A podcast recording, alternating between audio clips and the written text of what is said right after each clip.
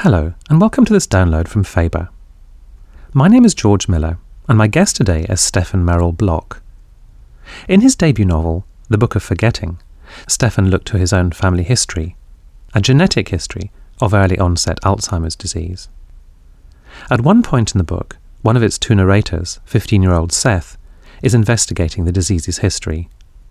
He recounts an anecdote from Dr. Alzheimer himself, who had a female patient come to him and say, I have lost myself. I put it to Stefan that this provided a very good way of thinking about his book, in which all the characters seem to be in the process of losing or trying to recover themselves. Absolutely, yeah. That quote actually was something I thought about as I was as I was writing. I mean, Seth's mother, when she has a fall near the beginning of the book, says something very similar to that. And actually, in I think in an earlier draft, said precisely that. Mm. It seemed like such, you know, like such a wonderfully poignant expression of of what it means to have Alzheimer's because that's really what it is. You know, it's it's a stripping away of your selfhood. The way that the disease that's the first thing that you lose really you know your memories and your ability to reason your ability to create narratives of your life and so you know you lose yourself but even though you can still speak and you can still have some form of reasoning your selfhood is really the kind of the first thing to go I've read things you've written elsewhere about your own family history, and I wondered if writing this, how you how you felt about writing this book. Did you hesitate before you launched into a narrative which has got a, a sort of strong theme about Alzheimer's, or did you did you kind of em, embrace the theme wholeheartedly?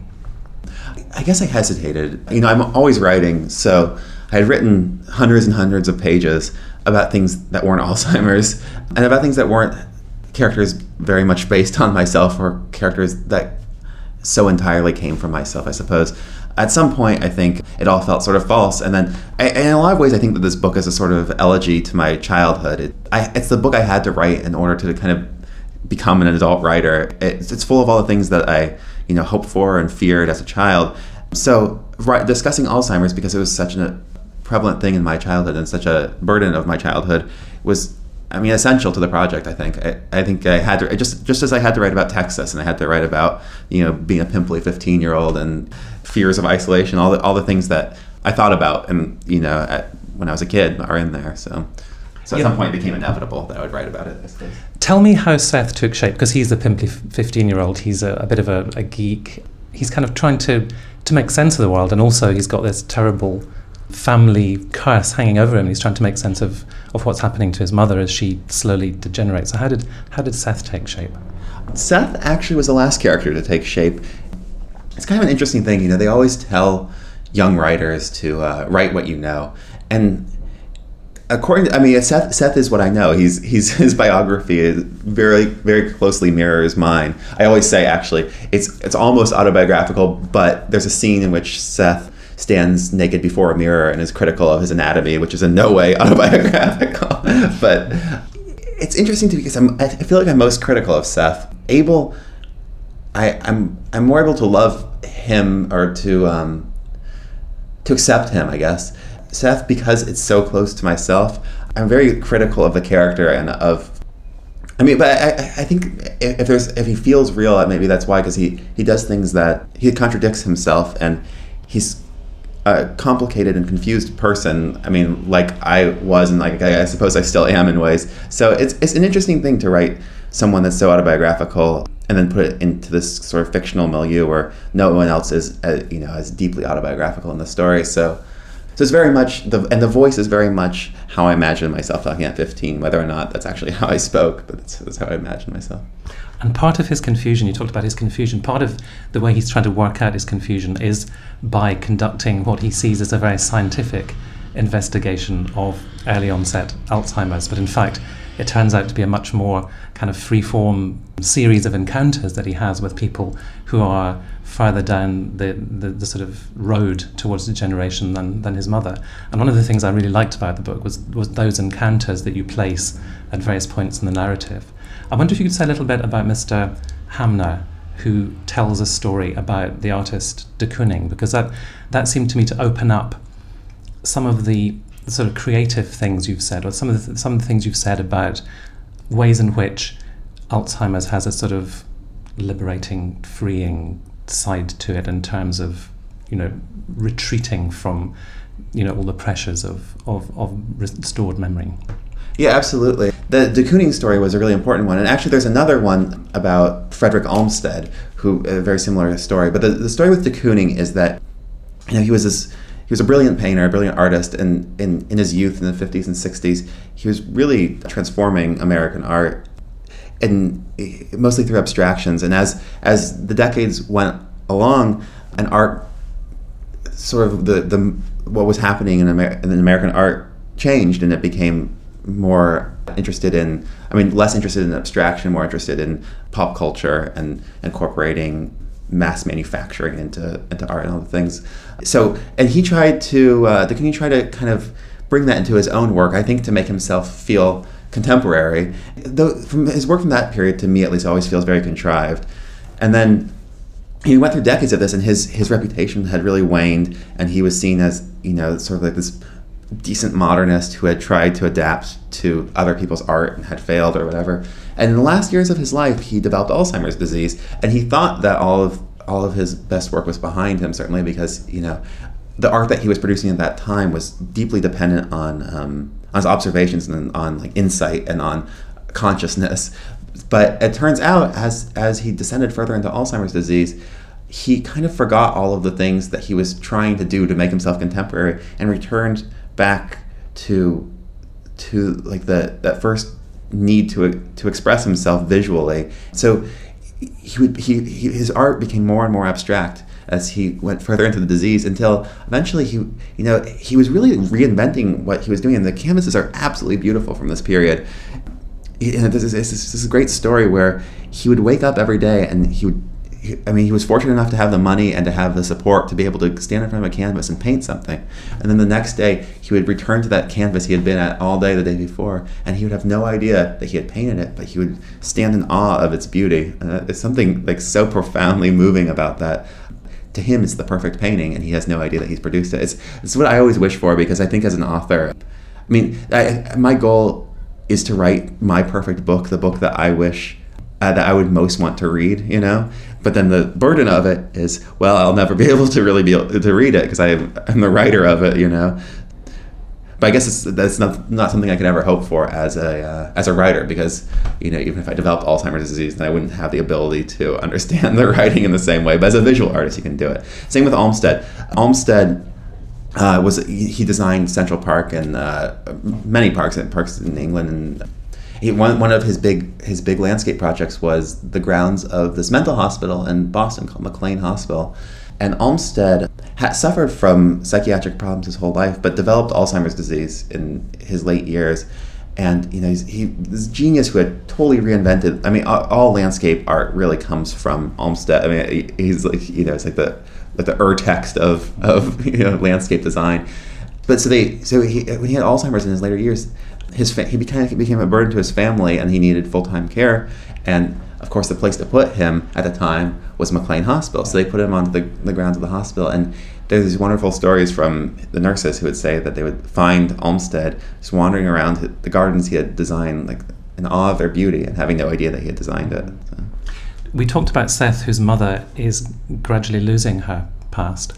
And the other narrator is abel haggard. And he is kind of caught in his past. He's full of memories, but he's lost people. And what's encroaching upon him, a theme throughout the book is is building. This Texas is you know, modernity is kind of pushing in upon him. I wonder if you could say a bit about that because that seemed to me another sort of strong theme in the book. How the world was kind of pressing him out of it. Yeah, absolutely. I mean, I think the geography of the book is another story of forgetting in a way. You know, it's, it's such an American impulse. I, I think that you know this idea that we Eh, you know, it's sort of like the dream of the pilgrims in a way is that we can like, wash ourselves of our past, and if we build new cities for ourselves, we'll be sort of freed from what came before. And so I grew up in a town like this. It's like sort of the ultimate expression of that that terrible American myth that we can that we can obliterate our past. You know, I, I grew up in you know a brand new house in a brand new neighborhood where there's ten designs and they're all repeated again and again there was something there before. I mean, it, wasn't that developed, but there were. You know, I grew up on the edge of a farm. There were old farmhouses everywhere, and it, and to make way for the suburban sprawl, they just raze all these places, and they they use eminent domain laws to force people out of their homes, as they do with Abel in the the book, and pave them over and, and build, you know, McMansion after McMansion. And there's a way in which, the way in which like the, the idea of, well, I guess a couple, uh, there's a couple of themes there, isn't there, that, well, you know, there's the idea of memory loss that Alzheimer's in some way performs something similar. It creates this new landscape for us that razes our past. There, so there are two narrative strands by the old man and the young boy, but between those you interleave narratives of a mythological land called Isadora. Can you say something about what that is and where that came from in your imagination? Yeah. Isadora is this sort of land that the family created presumably hundreds of years before as this tradition that they've maintained over over their history and it's this imagined world this place that exists without memory and i think well i think in, in one way, in a simple way, it sort of just came from my own family's experience. You know, my grandmother, who lived with us when she was dying of Alzheimer's, and my mother have always told me stories of sort of imagined worlds. I mean, Isadora wasn't the world we had; we had several other ones. But so, in, in a way, I've I've thought of that as a really powerful way in which uh, our family identity is maintained. The other side of my family is Jewish actually, and I've also always kind of felt like Isadora, this tradition, this you know, this history of a text that's revised every generation and constantly returned to, is sort of a Torah metaphor. And actually, I think that the family in the book, you know, the way that they come from a single point of origin and they all share a genetic history, a shared genetic history, and they're scattered, the diaspora, and they share a text. Like all of this seems like very metaphorical for the Jews to me, and I, I, I something I didn't realize until after mm. after I had written it. Yeah, so Isadora, I think what it accomplishes it's interesting. It, it's it's a way in which the characters in the book can address their fears or give themselves hope in ways they couldn't in you know like the rules the normal rules of reality. You know, they create this mythical landscape as yeah, as, as a, way of working out something internal and, and um, which can only be expressed in this kind of um, elevated mythic way. And I think actually it's, that's kind of what I do. You know, I, th- I think that I had the family do that because that's exactly what writing fiction is for me. Is it because I can't explore or express or describe all the things I would like to in the musty rooms of reality. I, I, I go into fiction and I create these like mythic this mythic milieu that allows me to describe these things. So Isadora for the characters in my book is very much like the book is for me. And did I read somewhere that Isadora was the first part that you drafted in this book? It came first. Yeah, Isadora. I wrote the first draft of those fables when I was 19, actually. I was still in university. The name Isadora comes from Invisible Cities by Calvino. It's the, the second of his Invisible Cities is a place called Isadora. I wrote them, yeah, I wrote them years ago, partially based, you know, I was reading a lot of Borges and Calvino and just really in love with those writers at the time. And it was sort of a bit of an homage piece, I think, to those writers.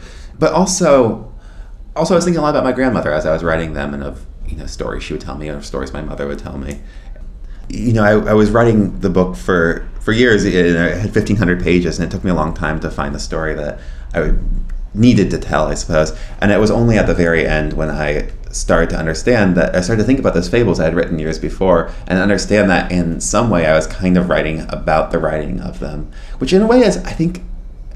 I, I feel like that's sort of the psychic connection between everything I write is that the next thing in in some deep way is always kind of about the thing that I wrote last or about the mm. pr- production of the thing I wrote last. So I don't know. I think my work will continue to fold in on itself in that way. And it seemed to me that the family bequeathed not only its, its genetic inheritance, but also bequeathed stories, and in a way, the stories were the counterbalance of the of the genetic inheritance. Absolutely, yeah. I mean, in a, in a that's a, a very good point that the inheritance of the gene is is its own text, and it's like an obliterating text is a text that you know makes you forget, and then the fact that there's like this other text that accompanies it, which are the stories. Uh, you know that they're a way in which memory is maintained in the family's history, even as it's you know the genetic text strips them of it. And the book is is really a very positive book. I think the New York Times review you know said it's surprising mm. how much positive content you can get out of a story which is potentially you know quite depressing i mean did you did you intend it to have quite a strong positive counterbalancing weight if you like to to what is a, a, a you know a potentially terrible degenerative neurological disease I don't think that I, I intend things that much as I write. You know, I think if it's uplifting and if it's fun or if it's, you know, whimsical or whatever it is, it's only because that's my personality, I suppose. Like I, I don't think, I mean, I, maybe and maybe it's not always my personality, obviously, but I think when I was looking at something so dark in my own my own family's history that I had to kind of go into humor and into, into whimsy, try and try to find reasons to hope, you know, and reasons to stay hopeful. I mean, I think you know humor and hope and any sort of uplifting message is almost always derived from deep sadness and deep fear. I mean, that's that's where that stuff comes from. It, it, you know, I had to spend years inside of this book. Like I, I think some readers have some potential readers have been hesitant to read a book about Alzheimer's because they, they don't want to have to spend you know three or four days inside this like bleak world. Well, I didn't want to have to spend two years inside of it, so it's not it's not bleak at all. You know, it's it. I, I had to fill it with with um, things that entertained me and, and reasons to laugh, you know, and reasons to hope, or else it would have just been unbearable. Mm. Like, well, I think you succeeded brilliantly. Stefan Block, thank you very much. Thank you very much. This is great.